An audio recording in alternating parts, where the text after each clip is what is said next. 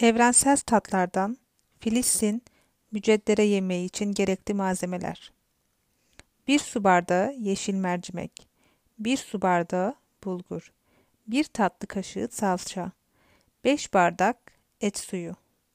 Yoksa eğer 1 adet bulyon, 1 adet kuru soğan, yarım çay bardağı zeytinyağı, pul biber, göz kararı tuz.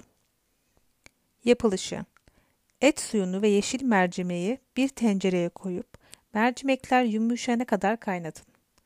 Daha sonra içine bir tatlı kaşığı salça ekleyip içinde ezerek salçayı yedirin. Bir tutam pul biber ve tuz ekleyin. Son olarak da içine bulguru ekleyin ve suyunu çekmeye bırakın.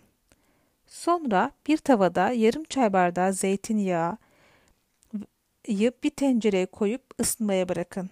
Soğanları halka halka doğrayın, tavaya atın. Pilavınız suyunu çekene, çekince kızarttığınız soğanları da pilavın üzerine ekleyip iyice karıştırın.